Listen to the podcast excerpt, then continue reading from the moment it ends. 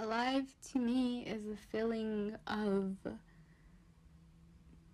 having a place in the world where you can be you,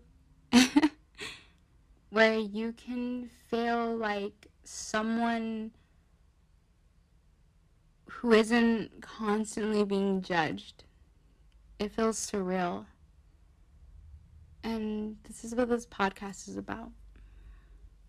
It's mainly targeted toward people my age or teens, I guess. It's to have something to relate to, to have something that you want to be, something that you see. I want to give that feeling of watching Euphoria for the first time or just seeing something and wanting to do it.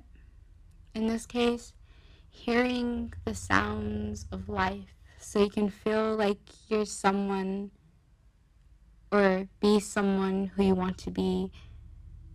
So as you're listening to this, go out and do what you feel like you should, no matter what it is.